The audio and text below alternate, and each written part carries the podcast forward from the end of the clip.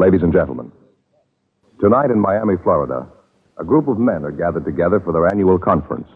For their day in, day out service to the public, Dragnet honors the 58th annual conference of the International Association of Chiefs of Police. The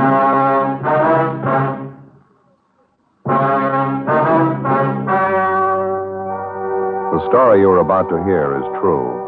The names have been changed to protect the innocent. Fatima Cigarettes, best of all king size cigarettes, brings you Dragnet.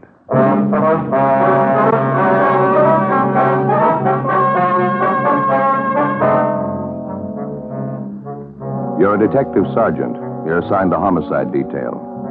A wealthy retired businessman suddenly disappears. You've got two possibilities to work on suspicion of suicide, suspicion of foul play. There's no lead to the man's whereabouts. Your job? Find him.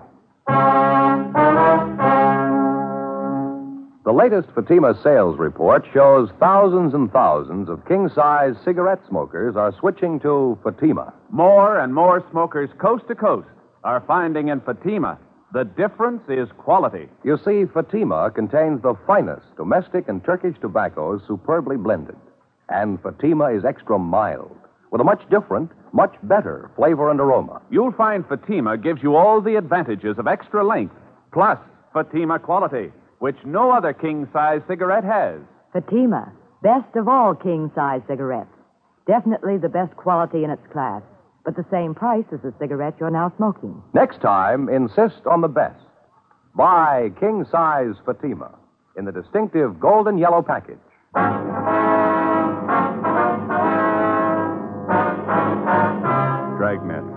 The documented drama of an actual crime. For the next 30 minutes, in cooperation with the Los Angeles Police Department, you will travel step by step on the side of the law through an actual case transcribed from official police files. From beginning to end, from crime to punishment, Dragnet is the story of your police force in action. It was Wednesday, February 6th. It was cold in Los Angeles. We were working the day watch out of homicide detail. My partner's Ben Romero. The boss is Thad Brown, chief of detectives. My name's Friday. I was on the way back from the record bureau, and it was 11:18 a.m. when I got to room 42. Homicide. Joe? Hi. She show up yet? Yeah, a couple of minutes ago. She's waiting for us now in the next room. Uh, did you talk to her at all? No. Seems to be a nice enough woman. I don't know how much help she's going to be. Yeah. Go ahead. Yeah. thanks. Miss Banner, I'd like to have you meet my partner, Sergeant Friday. Joe, this is Miss Banner. Hello. I'm sorry I wasn't home when you stopped by yesterday, Sergeant. I got the card you left, though. I called in as soon as I got home. Well, thanks for coming in, Miss Banner. We have a few questions we'd like to ask you. It won't take very long. Uh, We have a communication from a Gladys Dillon back in New York, Miss Banner. It's about her brother, uh, Chester Dillon. We understand you rented his home from him out on Ralston Avenue. Mr. Dillon? Well, yes, I've got a two-year lease on the house. I rented it from him last November. Well, according to the letter we got from Mr. Dillon's sister, she's worried about him. She hasn't heard from him in some time. Have you any idea where we could contact him? Well, the last I heard, he left on a trip to New York. That was about eight weeks ago, I'd say. Mhm. You see, I usually sent the check for the rent, the apartment he had here, and when he left on his trip, he told me to hold on to the rent checks and he'd collect them when he got back. How long did he say he'd be gone? I don't remember definitely. I think he said four or five months. He didn't leave any forwarding address, any place you could contact him back east? No, he didn't. He just wanted to get away. Didn't want to be bothered with anyone. He wasn't feeling very well. He was very depressed, poor man. Well, why was that, ma'am? Do you know? Well, his wife died just a few months ago, you know. No, ma'am, we didn't know. All we got from his sister was that she hadn't heard from Dillon. She was worrying. She didn't give us any other information. Oh, yes, Mrs. Dillon died in last September, I think it was. Poor man felt terrible about it. Couldn't seem to get over it. That's why he rented the house to me. Reminded him too much of her. Yes, ma'am, I understand. Lovely home they have.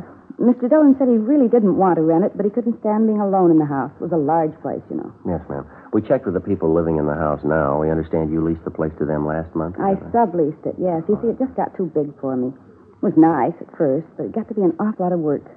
I rented it to this family and took a smaller house down the street. Would you happen to know any of Mr. Dillon's friends in the city, Miss Banner? Anyone we could contact who might know where we can locate him? Well, I don't know. He didn't seem to have any friends. He and his wife had only been in the city a year before she died. He was retired, you know. Yes, ma'am. We talked to some of the neighbors out there. They couldn't tell us much about him. Maybe some of the people he did business with might know something. Have you tried the neighborhood bank out there? I know that's where Mr. Dillon had his account. No, ma'am, we haven't yet. Well, I can give you the bank's address. That's about all, though. That's the only contact you know of. I'm afraid so, yes. I didn't know much about Mr. Dillon's private affairs. Whenever I talked to him, it seemed the only thing he had on his mind was his wife's death.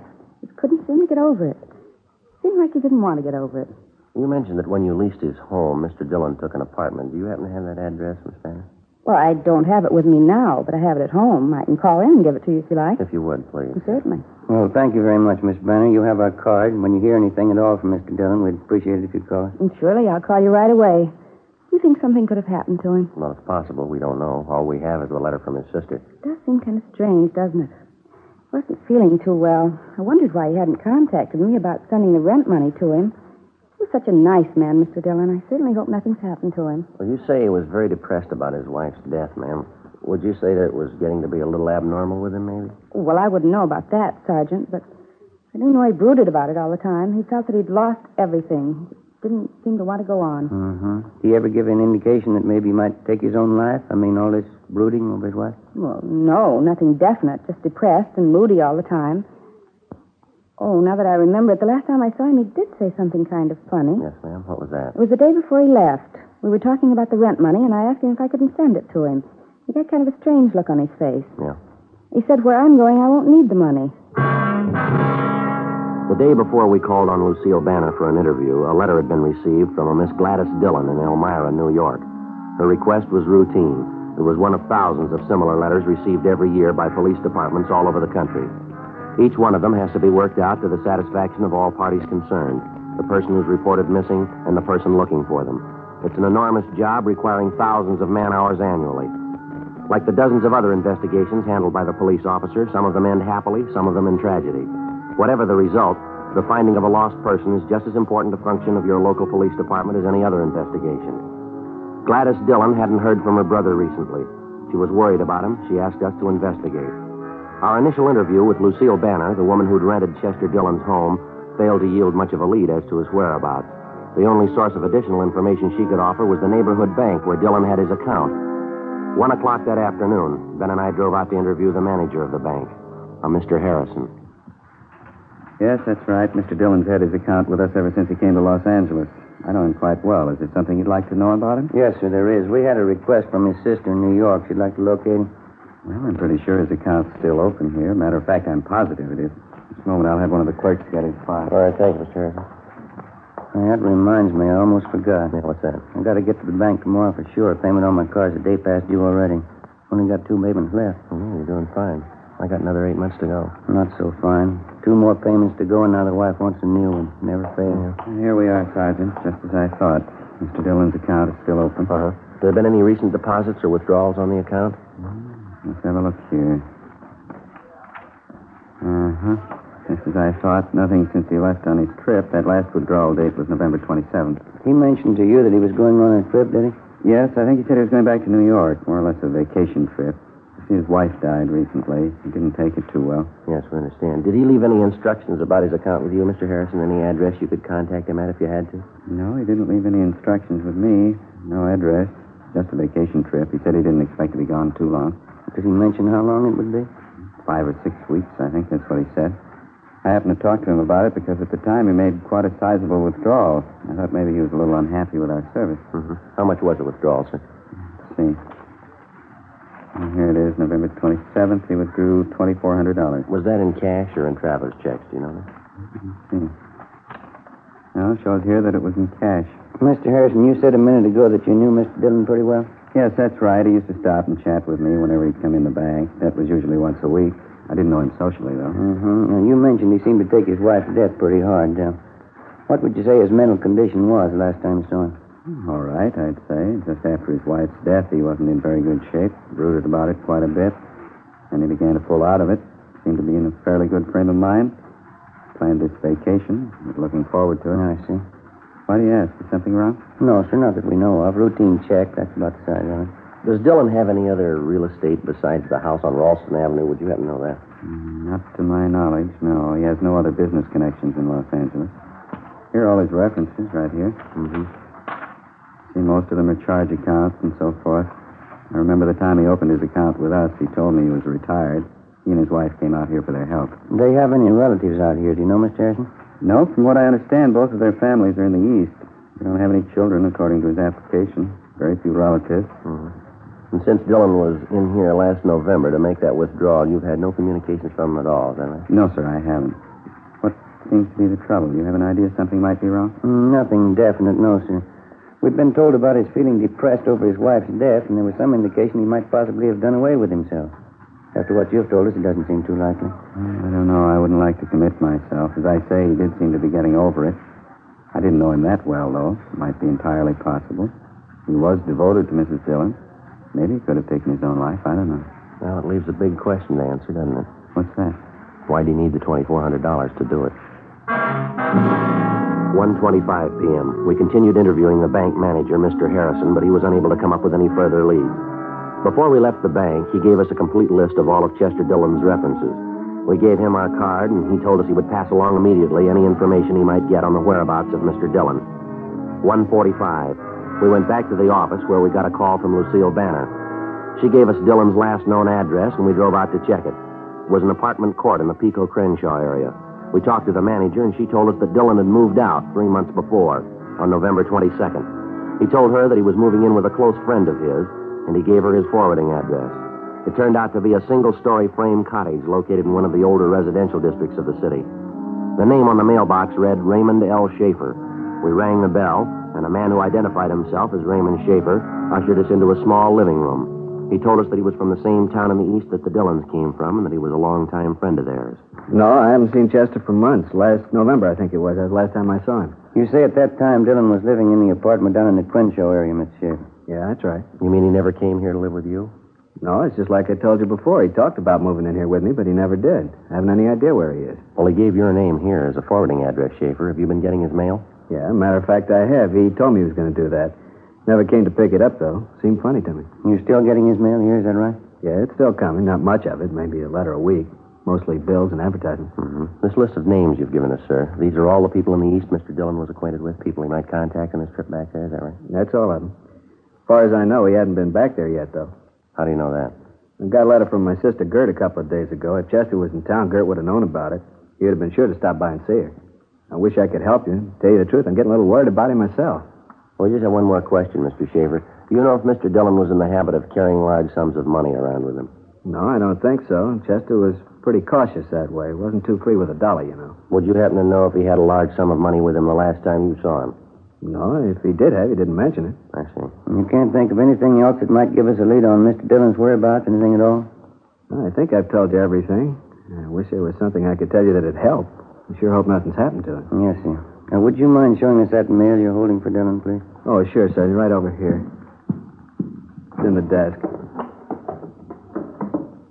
There you are. That's all of it. Mm-hmm. Thank you. Anything, Joe? No, not much. Bills, circulars. There's one with a New York postmark. Elmira. Probably from his sister. Another one. Only three days old. From the Union Department Store. A couple more earlier dates on it. That's about it. Yeah, I'll copy down the return addresses on it. Fine. Okay. Mr. Schaefer, Yeah? This suitcase by the desk here, initials on it. CLD. Yeah. CLD. Is that your bag, Schaefer? Oh, no, I forgot to tell you. Chester left that here one day. Hmm? How was that? Well, that was one day just before he was going to leave on his vacation. Uh, he brought it over here and said he'd like to leave it with me. Forgot to mention it to you. Mm-hmm. Did you bring anything else with him? Yeah, he brought another suitcase with him, just like this one. I got it in the other room. He said he wanted to leave him here while he was on his vacation. I'm sorry I forgot to mention it. Well, maybe you forgot something else, Schaefer. What? Most people take their suitcases on a trip, don't they? 2.30 p.m. We continued questioning Raymond Schaefer. We opened the two suitcases labeled with the initials of Chester Dillon and found an assortment of personal items which Schaefer told us belonged to Dillon and his late wife.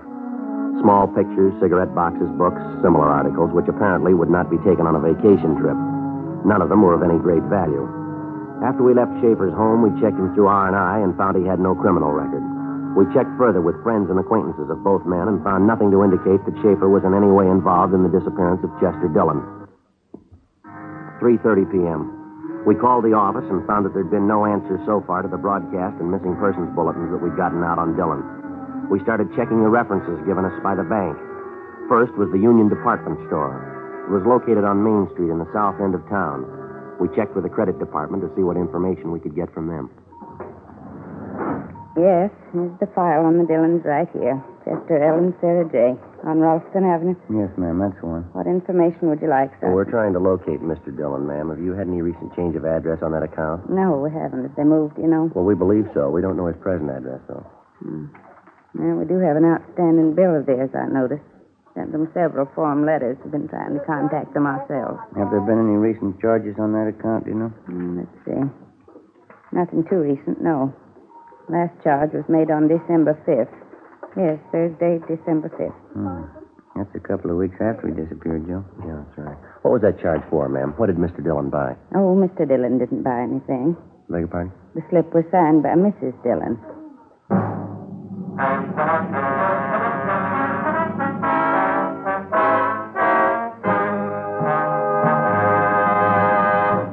You are listening to Dragnet, authentic stories of your police force in action. If you smoke king size cigarettes, listen to Fatima's amazing new offer. Buy a pack of Fatimas. Enjoy their extra mildness and superbly blended tobaccos. If you don't like Fatima's better than the king size cigarette you're now smoking, return the pack with the unused Fatimas and we'll give you your money back, plus postage. We make this amazing offer because we believe Fatima is the best of all king size cigarettes. Smokers all over the country are confirming this every day. Here is the latest state by state report. State 1, Fatima sales up 72%. 2, sales up 54%. 3, sales up 107%. 4, sales up 192%. And those are just a few. Remember, if you're not convinced Fatima is better than your present king size cigarette, just return the pack with the unsmoked Fatimas before December 1st and get your money back plus postage. Fatima, Box 37, New York 1. Buy Fatima.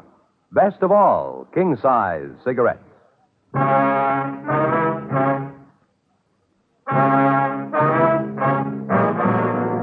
4.15 p.m., Thursday, February 7th. As soon as the clerk in the credit department at the Union Department Store showed us the sales slip with the late Mrs. Sarah Dillon's signature on it, we had the date on the sales slip double checked immediately. The date as shown on the slip was correct beyond any doubt December 5th. That was a little more than two and a half months after Sarah Dillon had died. Who the person was who forged her signature or why they'd forged it, we had no idea. The amount of the charge purchase as shown on the sales slip was for $418 all of it for women's clothing. We attempted to check with the salesgirl who handled the purchase, a Laura Van Kirk, but we were told it was her day off. We called her home. They told us that she was gone for the day and couldn't be located. They said she'd be at work the following morning. 4:40 p.m. Ben and I took the sales slip with a forged signature on it and drove back to the office. We went directly to forgery detail, briefed them on our findings, and gave them the sales slip. Then we drove back to the home of the Dillon's friend, Raymond Schaefer, and checked through the two suitcases there. We came up with a small photo of Mrs. Dillon along with exemplars of her handwriting as well as her husband's, which we found in an autograph album in one of the suitcases. The handwriting samples were checked against the signature on the sales slip, but neither of them matched. The work of compiling a list of all known female forgery suspects was begun immediately. The following morning, Ben and I went back to the Union Department Store where we interviewed the salesgirl, Laura Van Kirk, who'd handled the purchase. Yes, I remember making the sale, officer.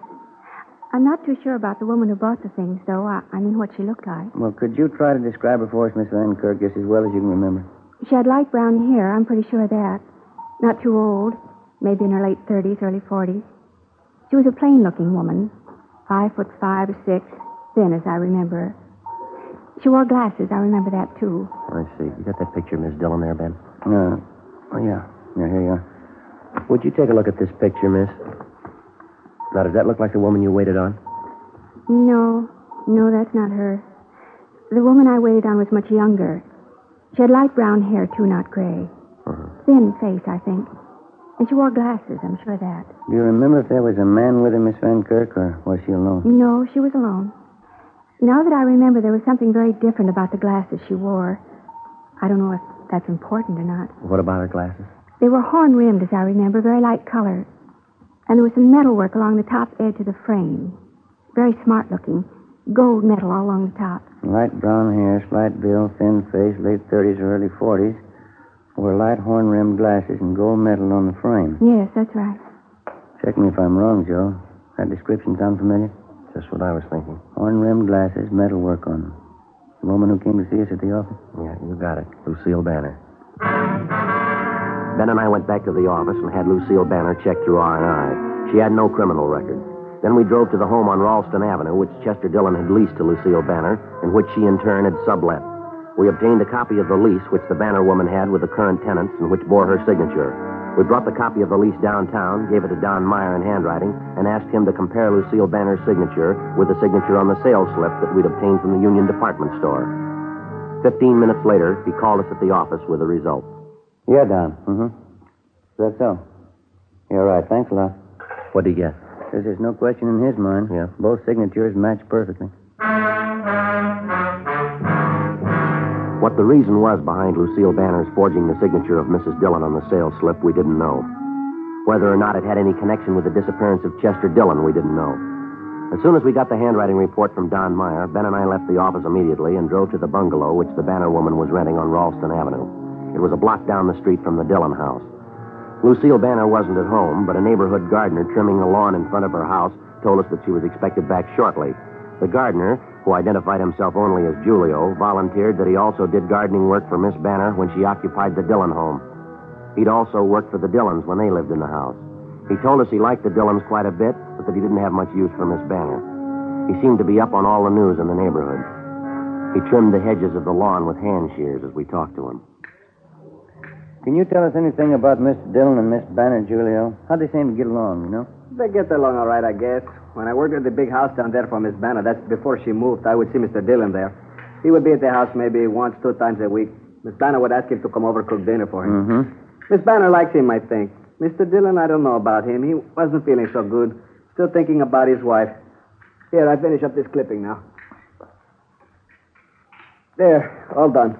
You mentioned you don't like Miss Banner very much, Julio. Why is that? She ever give you a reason not to like her? She's a little crazy, I think. Funny woman. When I used to work at the big house for her in the garden, she would watch me all the time, follow me all around, tell me to do all kind of crazy jobs. She give me good pay, though, so I do them. How do you mean, Julio? What kind of crazy job? The compost box for fertilizer, you know, she wanted me to build one for her in the backyard. That was down the street at the Dillon house. Mm-hmm. Crazy woman. She wanted me to build a compost box in the greenhouse. Have a special place marked for her. Who ever heard of that? To build a compost box inside a greenhouse. Crazy. Well, did you build it for her? Yes, but not inside the greenhouse. I built it outside, right next door to the greenhouse. When she come outside, she'd go crazy almost, call me names. Crazy. She made me tear it up. Then she made me build it inside the greenhouse, right on the place she had marked for it.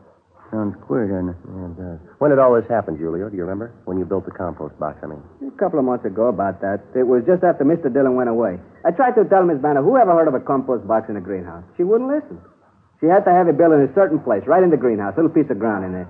The box had to go right on top of it. Mm-hmm. You figure she acted pretty strange about it, do you? You think she had something in there, little piece of ground. You think she had something to hide. 1.15 p.m. Lucille Banner returned home, and Ben and I went inside the house with her, where we questioned her in the living room.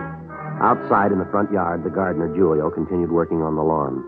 Lucille Banner was calm and composed. We questioned her about the forged signature on the sales slip. She would admit nothing. The whole thing's too silly to even comment on. I don't know what you're talking about, Sergeant. We think you do, Miss Banner. Our handwriting man's checked the two signatures, one on the sales slip and one on the lease. They both match. They were written by the same person. There's no doubt about it. Been checked thoroughly. Now, what about it, Miss Banner? There's no way out of it. You ought to know that. I'll deny it. That's all. I'll keep on denying it. I wasn't in that store and I didn't forge any signatures. Why would I do a thing like that? What kind of a woman do you think I am? Well, all we know are the facts, ma'am. Now, why don't you give us a straight story? It's going to save time and trouble for everybody concerned. You've heard everything I've got to say. This thing's ridiculous. It's stupid. I'm not answering any more questions. You want to get your hat and coat, Miss Banner? Afraid you'll have to come downtown with us. What good's that going to do? I'll just keep on denying it. You can't make me say I did a thing like that. You want to get your coat, please? It's right here. All right. Yes, ma'am. Car's right out in front.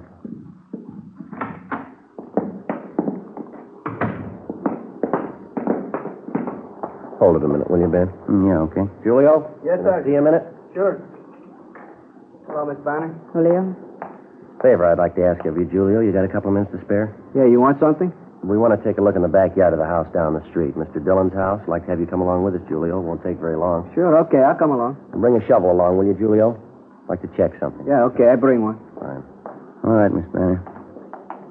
What's this about? What are you trying to do? Something we want to check in the Dillon's backyard. It won't take long. What would it have to do with me? I don't have anything to do with that house. I don't even live there anymore. You realize that, don't you? Yes, ma'am. We realize it.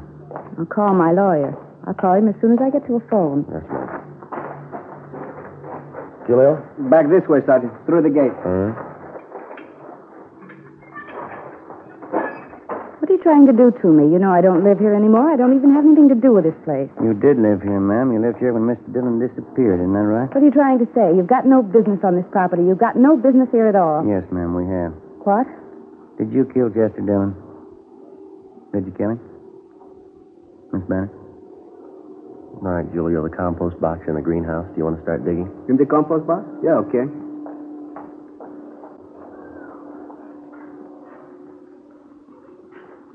He was an old man.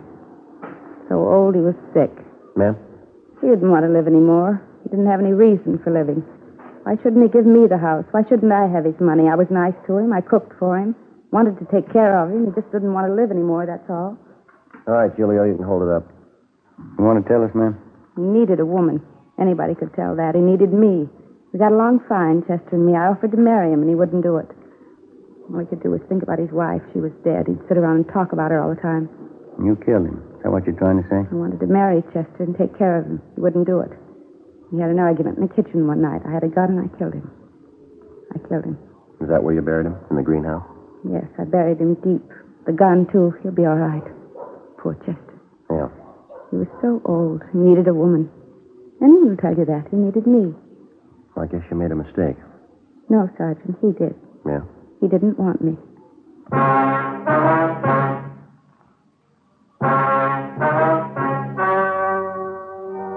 The story you have just heard was true. The names were changed to protect the innocent. On June 2nd, trial was held in Superior Court, Department 86, City and County of Los Angeles, State of California. In a moment, the results of that trial. And now here is our star, Jack Webb. Thank you. Friends, during the past couple of years, we've had many talks with law enforcement agencies and received hundreds of letters from police officers all over the country. We're especially pleased to know that so many of these men feel as we do that Fatima is the best of all king size cigarettes. As a matter of fact, our sales reports prove beyond a doubt that more and more smokers everywhere are switching to Fatima. When you buy your first pack, you'll understand why.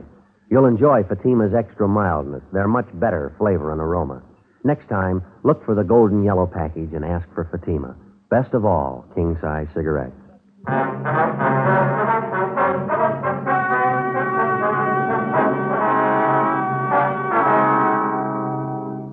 Lucille Marie Banner was tried and convicted of murder in the first degree. She received the sentence as prescribed by law. She is now serving a life term in the state penitentiary for women, Tehachapi, California.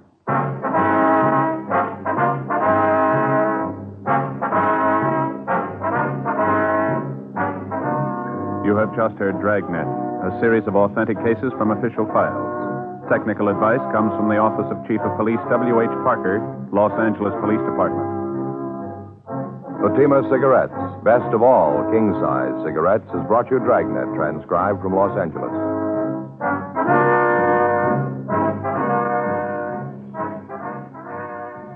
Stay tuned for Counter Spy next on NBC.